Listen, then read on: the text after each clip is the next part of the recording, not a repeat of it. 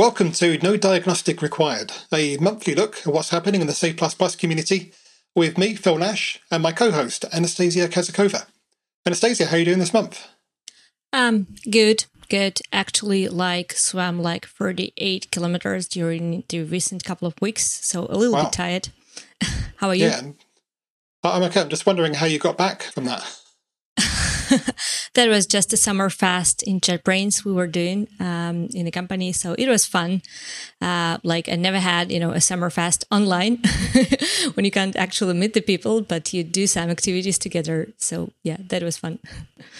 Okay, yeah, I, I still have questions, but we'll move on. so, I'm, I'm afraid uh, we, we've done it again, and um, this is the June episode, but it's uh, sort of slipped to beginning of July. That is unfortunately one of the dangers of targeting the end of the month where we do our wrap up. But this time, I think I do actually have a valid excuse. So not only did I change jobs last month, and more on that a bit later, but I ran a conference, C++ on Sea. And Anastasia, I think you were there at the conference as well. So how was C++ on Sea for you? Um, yeah, I did a half day workshop, um, not a full day workshop, but still lots of preparation. I guess I spent quite many time on preparing that one. And that was actually my, I guess, longest workshop I've ever done. So I was like, you know, a little bit afraid of doing that for the first time, but it went good. It was dedicated to code analysis in modern C++, We've covered a whole bunch of tools and a whole bunch of approaches there. It was interesting. I guess I had something like seven people um, uh, maximum there, but it was a very nice conversation during the whole half day. So, how was the rest of the conference? Yeah, it was good. I think it went pretty well overall. And you know, having those half day workshops was one of the new things that we tried. We tried quite a few new things this time because we wanted to change the format up a bit because I think people are getting a little bit tired of the, the, the same online conferences now. Some things worked, some things didn't work so well. I think I have to say, but um, one of the things that didn't work so well. I think the numbers were a little bit down this year, but I think that's mostly because about two thirds of the program was the workshops, whether it's half day, one day, or two day, which was great that we actually had quite a few people there for the workshops, but did mean that not so many people came for just the traditional talks even though that was a that was a longer day. So we, we still have twelve videos from the talks to release on uh, YouTube in the near future, in the next few weeks. So uh, watch out for those. Uh, the workshops weren't recorded, so um, they won't be going up. Um, but talking of conferences, there's there's a few more coming up, of course. Well, there always is, but uh, a couple to mention in particular. Uh, CPPP, that's the, uh, the the one in Paris. I can't remember all the other P's stand for. Uh, they cancelled last year, um, caught out by the pandemic, of course. But this year they're going to be uh, running, but fully online. That's going to be in December, and their call for speakers has just opened. So now is the time to put yourself forward for for speaking at CPPP. I say it will be online, not actually in Paris. Uh, you don't have to speak French, but if you do, you can actually do a talk in French as well if you like. And then CPP Con will be in October this year. I think we mentioned that before. And this, the call for speakers for that is still open, but only just. As I say this now, I think we've got about another week, maybe a week and a bit to go. So uh, by the time you're hearing this, uh, you probably don't have much time, if any. Uh, but yeah, check that out. But registrations have opened, so you can already buy your tickets for that. And that is planning to be in person uh, as a hybrid conference. So there'll be, I think the idea is mostly an in person component, but also an online component as well. So that's going to be interesting. I think probably the one of the first hybrid conferences in our community. So it'll be interesting to see how that goes. Do you have any uh, thoughts on, on CPPCon this year, Anastasia? Yeah, I think it would be a very interesting experience, um, taking the consideration it's a hybrid. So uh, I don't think we'll be our team will be going in person, but we'll try to join online event for sure. I actually submitted a couple of uh, talks for a call for paper submission, which actually yeah indeed ends I guess July 19. So um, if you have a topic on anything C++ re- related, like hurry up. uh, the interesting thing I spotted in the announcements, uh, they they actually made quite um, quite a few announcements in June, and one of that was that Bjarne will be giving uh, an like uh, a live uh, keynote. So presenting and opening the uh, cppcon this year.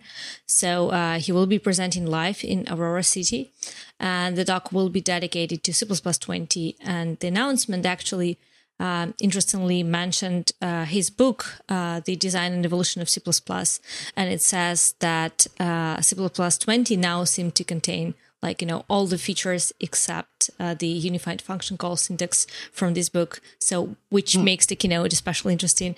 And also uh, the interesting point is that right now is exactly the time when c++ features are finally uh, appearing in the you know practically in the major compilers so that's the time when you can actually start using the c++ 20 in your real projects so it would be really interesting to see uh, the keynotes and to listen to Bjarne. So yeah, waiting for that. yeah, yeah, it's going to be an interesting conference whether you can get there in person or or just watching it online. So I'm definitely looking forward to to that. Now, talking of things beginning with CPP, there's a lot of those, but uh, another podcast you may have heard of it, CPP Cast. A few times this has happened where we've talked about something on this show and then I found out that they just covered it on, on CPP Cast. but this time, this time getting ahead, and I actually know in advance that there's a couple of things we're going to cover that they've already talked about just recently. um, but but that happens because we're we're in a monthly schedule. They do weekly, so they they usually get ahead of us. But I, I did notice recently though they finally recognised us as the other regular C podcast. So. Uh, yeah, they had some discussions on that, I guess. yeah. so uh, the, the, first article that um, I know they covered recently, we're going to cover it differently, is on uh, safe uh, formatting. So this was a, a, a blog from uh, uh, Victor Zverovich, who um, is the author of the FMT library, which has become standardized as a, a STD format. And that library is, is still evolving and still feeding into into the standard. So um, actually, he, he mentions the um, there's a new proposal that was accepted. Uh, I think we talked about it back in February, actually, P2216, uh, about the, the compile time format strings. So if you provide a format string as a string literal, that can actually be checked, type checked at compile time um, now uh, in, in the library. And once this proposal has been accepted, um, then or, or applied, shall I say? That will be in not just C++ 23, but actually applies back to C++ 20 as well, because there's no reason not to. So that's quite interesting, quite a big feature to to go retrospectively into the standard. There's a couple of things in the the article though that, that struck me. One of them was where he talks about, uh, in fact, I'll read the, the quote: "Formatting facilities in languages other than C are usually type safe."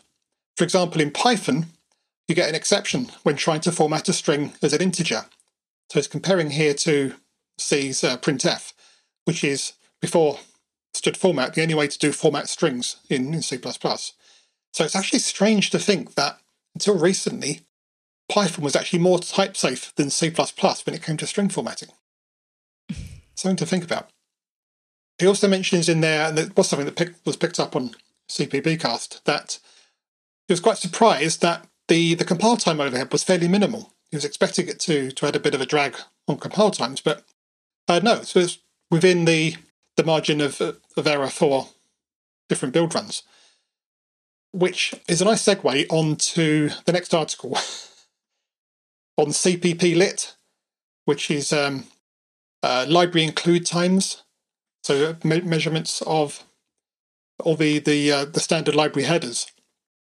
Um, this is just on, on Windows, so it's um, not necessarily going to be true for all standard library implementations, but yes, definitely some key offenders there for adding build times when you include standard library headers.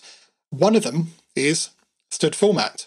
Actually has uh, quite a big compile time footprint, so maybe it's not so surprising that the extra feature didn't add too much to that. But Uh, what what do you think about that? Any uh, any extra comments? Yeah, actually, on, there there in the um, on GitHub where the uh, library is described, I would say that there are a very interesting uh, description for the conditions in which the measurements were taken. Because, like you know, every time you look at some measurements, the first question you ask how did you actually measure there because yeah. you want to reproduce you fail and then you start digging into the you know into the conditions and the very first thing they say there was a little bit controversial to our team when we were discussing that as they were actually measuring the kind of the baseline, the lower limit of the uh, header inclusion because they were not uh, actually using the headers, so just including them. And so times might become significantly bigger as they say uh, if you try actually using especially they have a uh, templated code so this baseline is maybe not really very practical i mean like if you include something you're likely use that uh, and they are also using the o2 optimizations i guess uh, in the actual uh, compilation line uh, they put there. So it might sound like this baseline is really um, unpractical in that sense that you don't know how to use that. So you usually use the headers and so that's the where the compile time is actually coming from. But yeah the, still um, makes sense to measure something because I don't know how to measure with the usages because the usages could be completely different. I mean, you can use the whole header or just part of it, and it changes the um, compilation time significantly. But overall, the rest of the conditions were kind of uh, more reasonable to me. I mean, they were saying that uh, they were measuring the sub includes as they were included for the first times, which totally makes sense. So that's the worst case in that sense, not the uh, not the best one. And uh, they were definitely me- measuring without any like caching. Um, and for I guess for the release builds with C++ latest flag. So and yeah, the the actual measurements were taken with Visual Studio 2019 i guess. So if you want to reproduce just take that. So yeah but this um, baseline condition looks kind of interesting to me. I mean like how the things actually changes in practice. So yeah. Yeah I, I where you're coming from. That um, it maybe doesn't sound so useful if it's not including usage but on the other hand i think what this is really setting out to do is literally to measure the impact of the inclusion model because it does compare it to the uh, module inclusions or imports yeah. there, which were basically just little blips on the chart, uh, milliseconds compared to hundreds or even thousands of milliseconds for, for some of these header inclusions. So it does achieve that purpose of showing that using modules could be quite a significant save on uh, compile times, um, particularly if you're using a lot of some you know these more heavy headers. So yeah, I'm. Uh, you, need, you need to understand what the constraints are. I agree. Well, talking of uh, standard library headers, that takes us nicely on to standards news, where we do talk about upcoming standards, of course. And the, the big news this month is that we had another plenary session. That's the uh, the, the session where the, the committee gets together to vote things into the standard. And Herb's Herb Sutter's trip report of the, the plenary session always amuses me when he calls it a trip report, but he didn't actually go anywhere. But um, you know, old habits die hard. So his, his trip report covers some of the highlights of, of that plenary session. But before we get on to the those details, actually struck me in, in some of his introductory remarks. He mentioned, but he actually said, uh, "We continue to have the same priorities and the same schedule we originally adopted for C++23. So, despite all the changes of moving online because of the pandemic and also the changes to the, the, the structure of how the, the, the, meetings are run, uh, they, they moved more to a monthly um, monthly meetings rather than uh, quarterly. A lot of things have gone slower as well. So, people have asked, you know, is that going to change how we actually run that schedule? But no, it's saying all the priorities are the same, the schedule is the same, and one of the consequences of that, if you look at the, the schedule itself, that he links from there, the next meeting, the one coming up in uh, in a few months' time, because we just had the last one, the next one uh, will actually be the last meeting to approve C++ 23 features sorry, the last meeting for new C++ 23 language proposals that we hadn't seen before. So if you've got any new features to go into the language, the next meeting is the last chance to bring those up.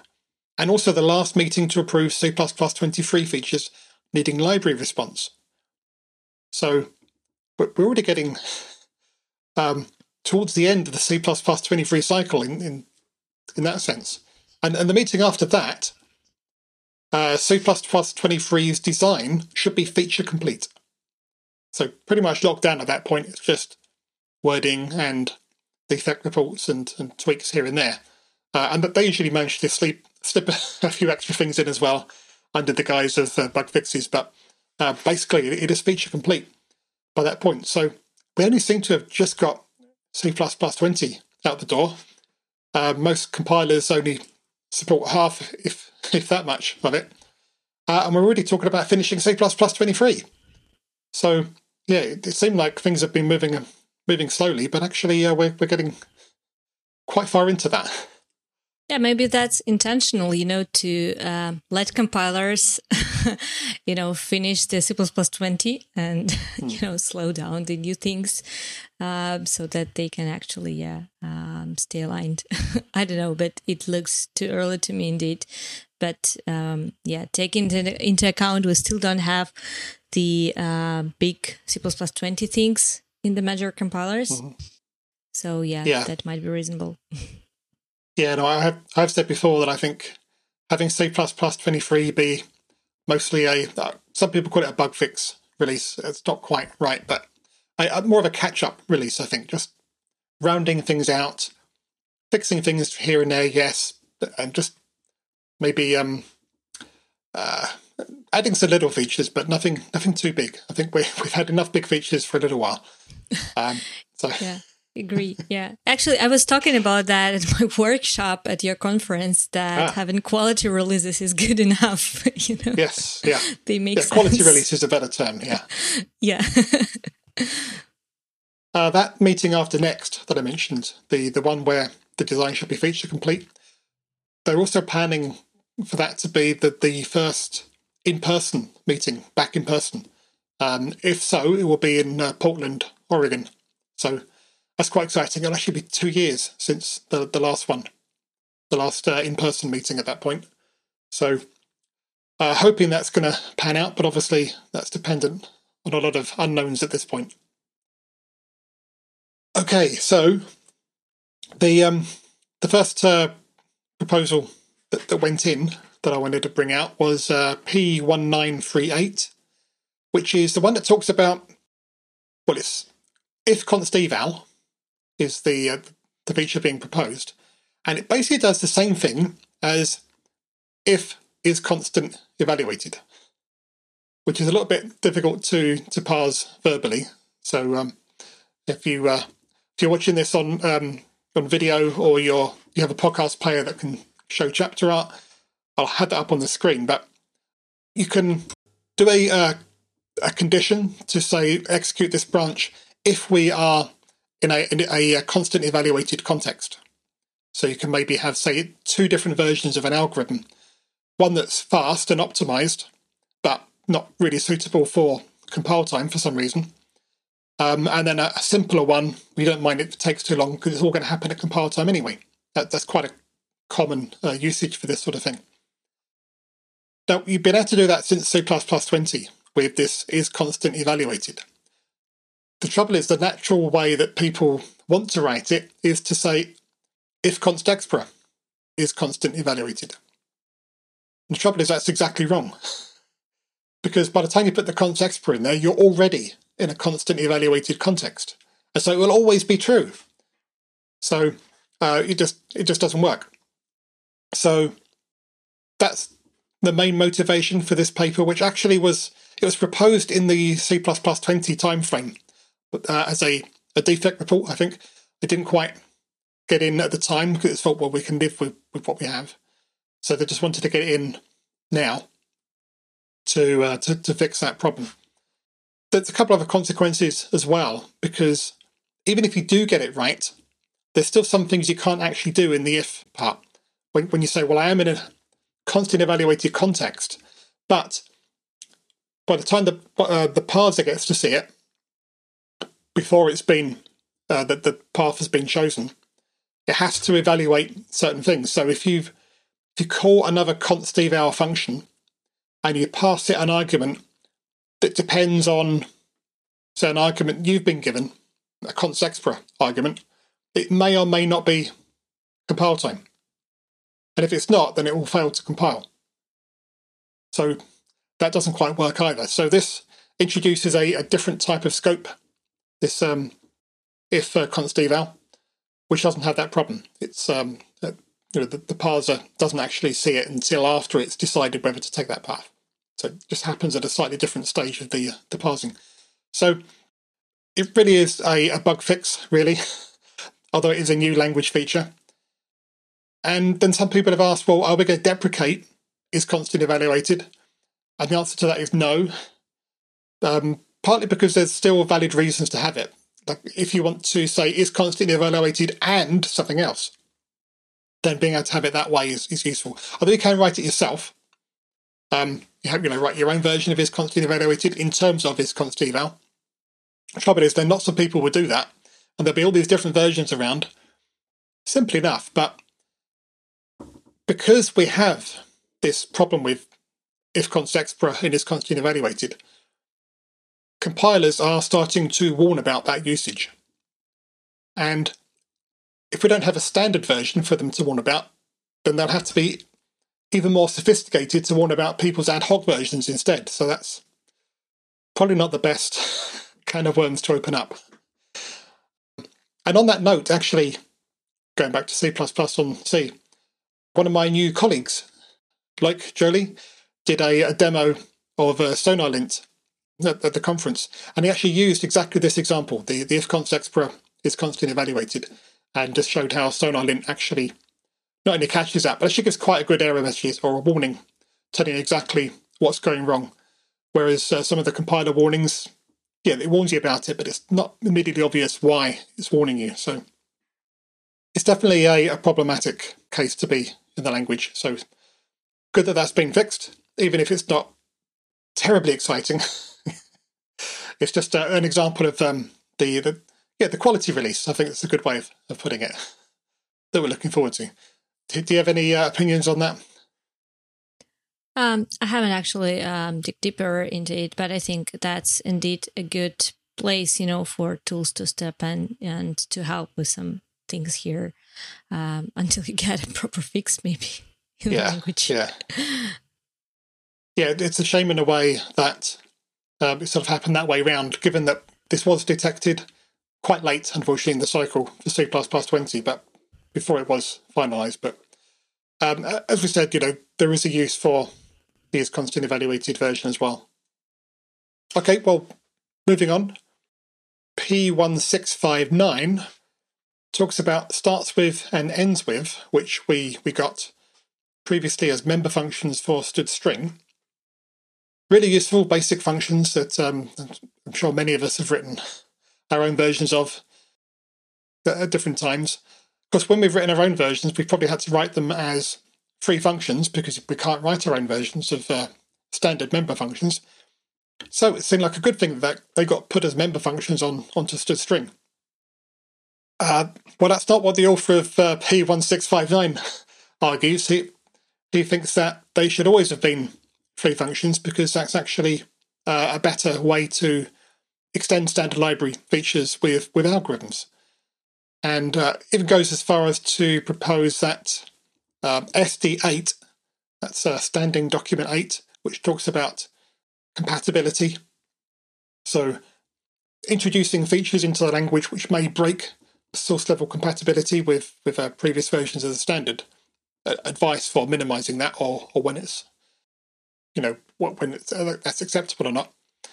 Uh, he's proposing adding a bit in there about always preferring uh, non-member algorithms. In this particular case, he's proposing them to be added as range algorithms, which makes sense these days. Of course, now we have ranges. So that means you'll be able to use them not just with strings, but with any sequence that can be expressed as a range. And he gives examples with std iota of, of sequences, which is uh, is fair enough. And not only that, but you can also specify what operator gets used in the comparison. So it's not just an exact match, you know, it starts with exactly these characters, but you can also do um, less than or greater than comparisons as well, which I can't personally think of a use for, but it's nice that you've got that flexibility. Why not if you're adding the new feature? So let's hope it starts with and ends with that. And then final one to, to look at. P2166 talks about how we can construct, again, std strings. Strings get a lot of uh, lot of a look in, in this one. You've always been able to construct a std string from a, a string literal or a pointer to a sequence of characters. Trouble is, if you passed it null, that's always been undefined behavior, and different implementations do different things, which always exacerbates the situation. So it may or may not crash. And this paper sets out to fix that in a very small way, which is if you pass it the, the null pointer value, so known at compile time to be null pointer, then it will fail to compile, which is great. And on the surface would seem to be, well, you know, who would actually do that anyway? Well, it turns out quite a few fairly high profile libraries have been doing that. They found cases in uh, the LLVM uh, source code, in um, uh, Poco, in its uh, ODBC implementation, even in Protobuf. They all had cases where std strings were being constructed from null pointer that was known at compile time. And it particularly comes up in um, generic code. I think some of the examples were, were generic. So you don't actually you can't actually see by looking at the code that that's what's happening, but it is known at compile time, and so it's good that that can actually be detected. It would be nice if it, we could make it impossible to do it even at runtime, but that ship has sailed, unfortunately. But um, yeah, any any thoughts on that one?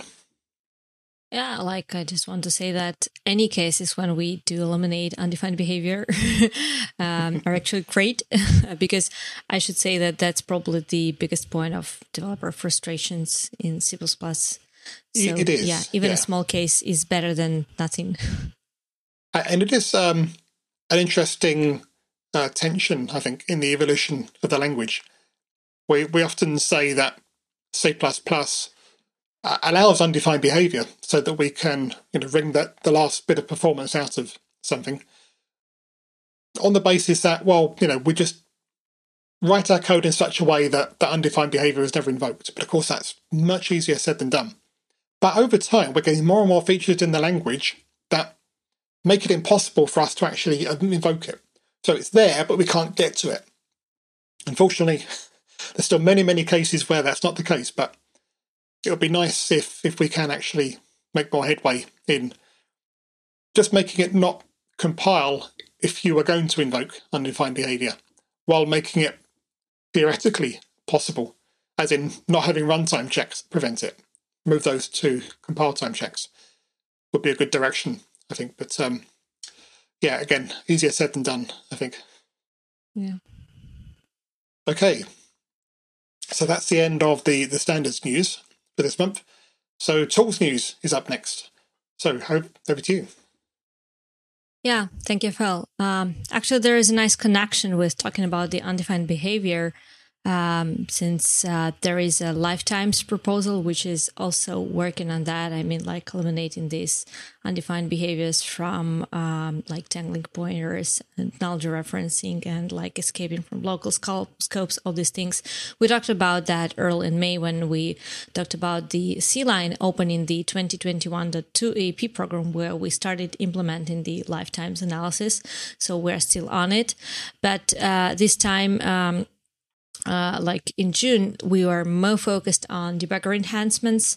So, uh, and it seems to be uh, that these enhancements are actually trending among our users. So I did a quick poll in Twitter asking about uh, the favorite uh, fixes, the favorite changes in the uh, recent um, EAP, and the debugger was definitely trending there. So it's very interesting to see. So um, one great feature there is an opportunity um, which we called relaxed breakpoints. So uh, they are relaxed in the way that uh, CLion is using the base name or the source file instead of the absolute path. And this is very useful in case where the path mappings are too complex, and so you kind of um, like um, don't want to fill them uh, in all the details in the debugger configuration. But like the, the source file names are still the same so it's just some some paths mappings which uh, doesn't work accurately. So the uh, relaxed breakpoints means that uh, you say like okay so use the source file name um, to detect uh, where it is stop and it now works in CLion so you can switch any breakpoint to the relaxed breakpoint now in the UI. Um, the second thing which I personally really like is a very, uh, I would call it a small UI uh, thing that really changes the world you debug, uh, because that's about the preview tab. Uh, it was recently, um, like it was previously introduced for other features in the IDE, but we now uh, enabled it for for the debugger. So that means that um, it actually saves the editor from polluting with too many tabs because when you are stepping actively through the code like a new tab is uh, all the time is open for you in the editor and by the end of the debugging process you're just you know um, stuck with quite many tabs opened in the editor.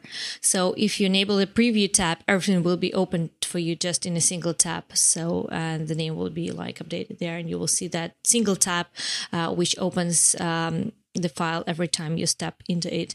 And that's uh, more convenient, I guess, in terms of the UX. So just a very small change, which makes the experience completely different.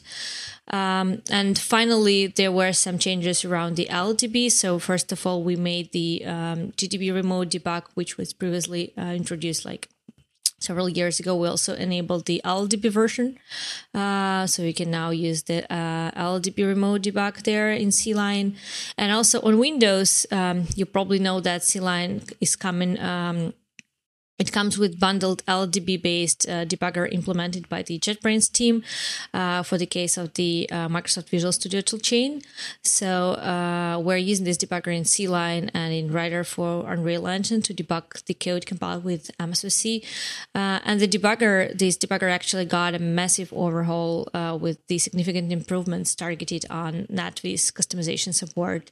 So there are lots of changes for general C++, Natvis, and also for Unreal Real engine in Rider. So, and we've heard many um, like good feedback about that. So, if you're using this toolchain in CLion, you'll definitely have to check it out. So, there are lots of interesting things, and I guess that's mostly it about the uh, update for this month. And coming to the next. Um, tool in the family is definitely ReSharper C++. So, and I would like to mention only one big thing here, but it's really uh, very valuable. It's the inline function refactoring. So, you know, it's always good to have the refactoring working in both directions. So when you can do the refactoring, and you have the opposite uh, opposite one. So when you have the extract method or extract function refactoring, uh, the obvious opposite action is inline function. So now it also works uh, in ReSharper C++. So um, like assume the function body is quite obvious and you want to make sure the code is like maybe more straightforward and easier to read and just minimize the number of extra function calls. And so you just do this uh, inline function refactoring. Uh, it's i have to say it's not always possible. And in that case the resharper c++ will warn you. So it will just tell you that yeah for example uh, i cannot inline the virtual functions or i can, can't do this inline refactoring. So you, you will get a proper message that the refactoring was not possible.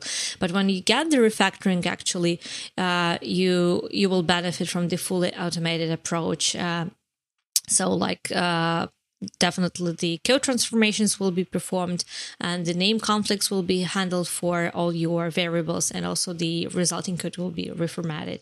So you get a proper uh, code refactoring with that and uh, then you can proceed with further like cleanup of the code or whatever you're doing there. So uh, there are other changes in the EAP for resharper c++ but i think inline uh, function refactoring will be the biggest feature delivered in 2021.2 for resharper c++ and also have have to um, mention that. Um, a couple of days ago, I posted uh, in my Twitter. I posted the um, call for uh, those who've never tried the ReSharper C++ or ReSharper for the UX study. So if you would like to participate, you're very welcome. Just uh, find the link in my Twitter. Um, and join us. Uh, we would like really to improve the um, experience coming from the tool, and we're looking for those who've um, kind of like working on Windows in Visual Studio and never tried ReSharper C++ or ReSharper to like uh, do some UX study with us. I'm afraid I don't qualify for that. yeah, probably not. You've seen uh, quite a lot from the tool. so yeah, we're looking for those who are new to us, uh, so that they can try and like share their you know first impression uh, of how these standard things are going for them for their projects. Right. Yeah, and I think this news, I don't know who is the better uh, person to cover it because that's about the SonarLint plugin, but for CLion. yep. Uh, have you tried yeah. it, by the way, Phil? Let's fight over this one. I haven't actually, not not in uh, in CLion. I have actually been trying it in just about every other context so far, but that's, that's the next yeah. one.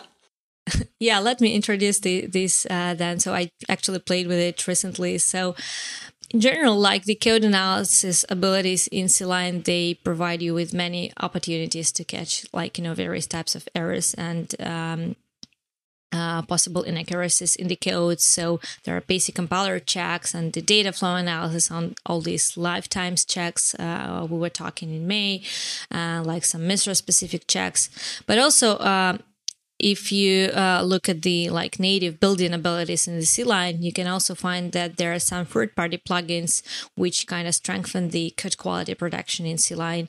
So for I guess from the very first days of the CLion ID, there is a Cppcheck plugin. Um, with some um, slow but still contribution into it from the community.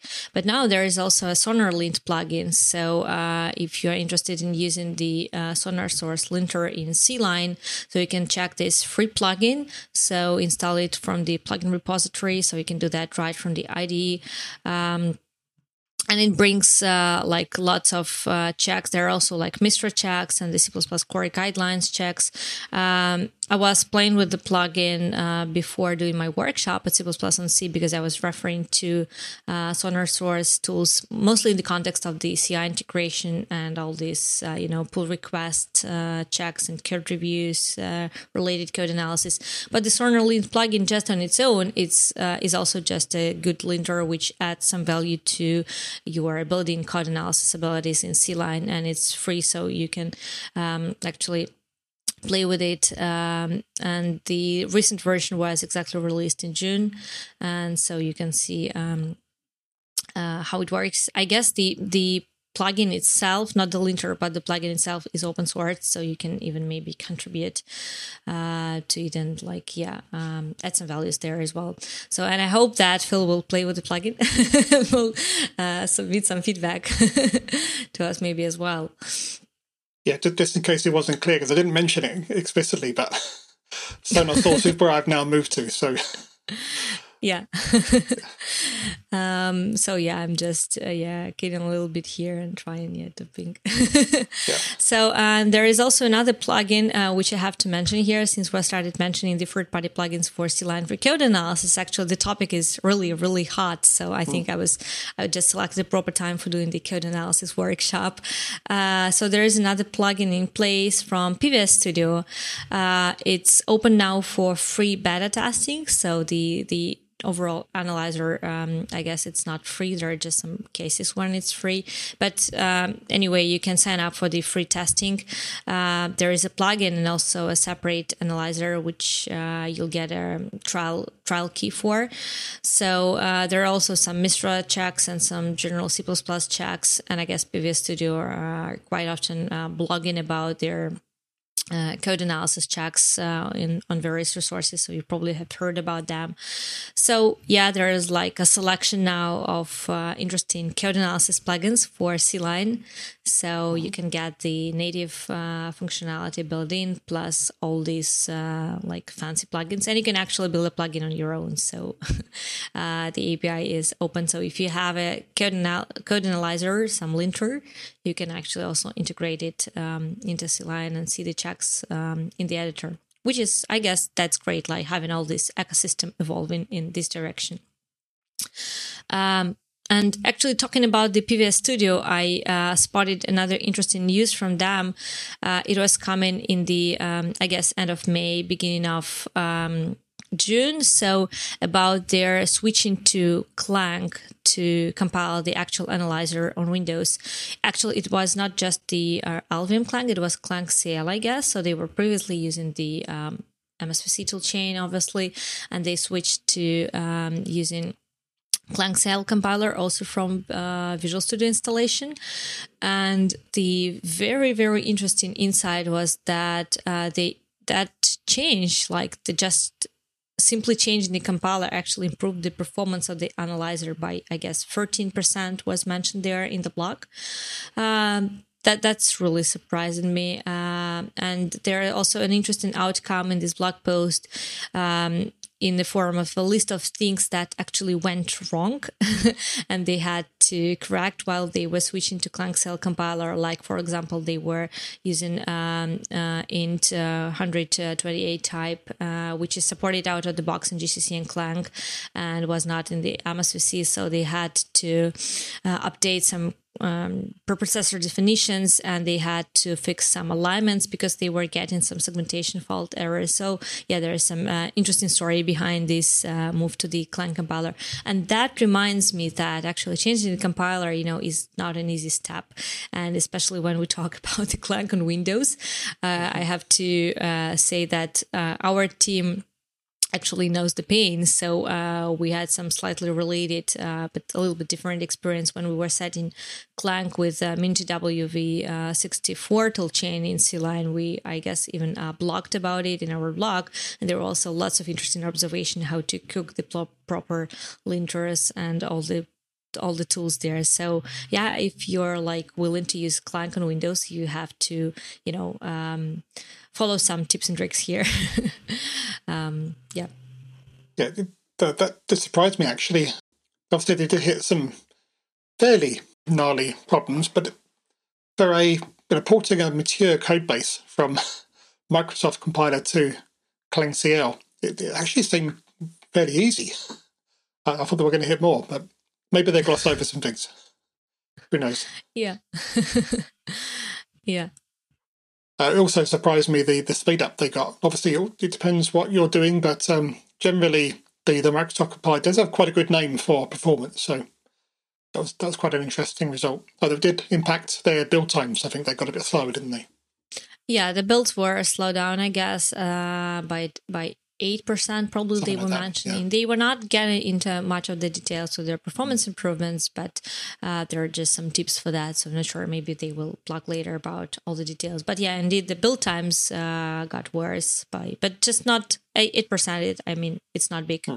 so yeah. it's it's fine. They get that back the first time they run it. yeah, that's true. so finally, then what can C do that C plus can't?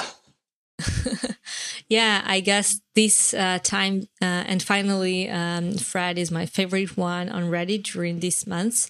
So there was an actual Fred on Reddit um, which was like it, i guess it was started in early july but since we're a little bit late for june uh, i decided to uh, add this one to incorporate it because it's really a very funny thread. So uh, the question asked there is if after c++ 17 there is a single c feature not possible in c++ First of all, surprisingly, uh, I guess mostly nearly the only uh, actual language feature mentioned in this long thread was the um, designated initializers uh, which were actually delivered in c++20 they are a little bit different from yeah. what we get in c and there is i guess a link to more details in the thread so the people were discussing it there uh, so there were a few people uh, mentioning the designated initializers but that probably was the only language feature. All the the majority of the people there were mostly talking about the surprisingly ABI.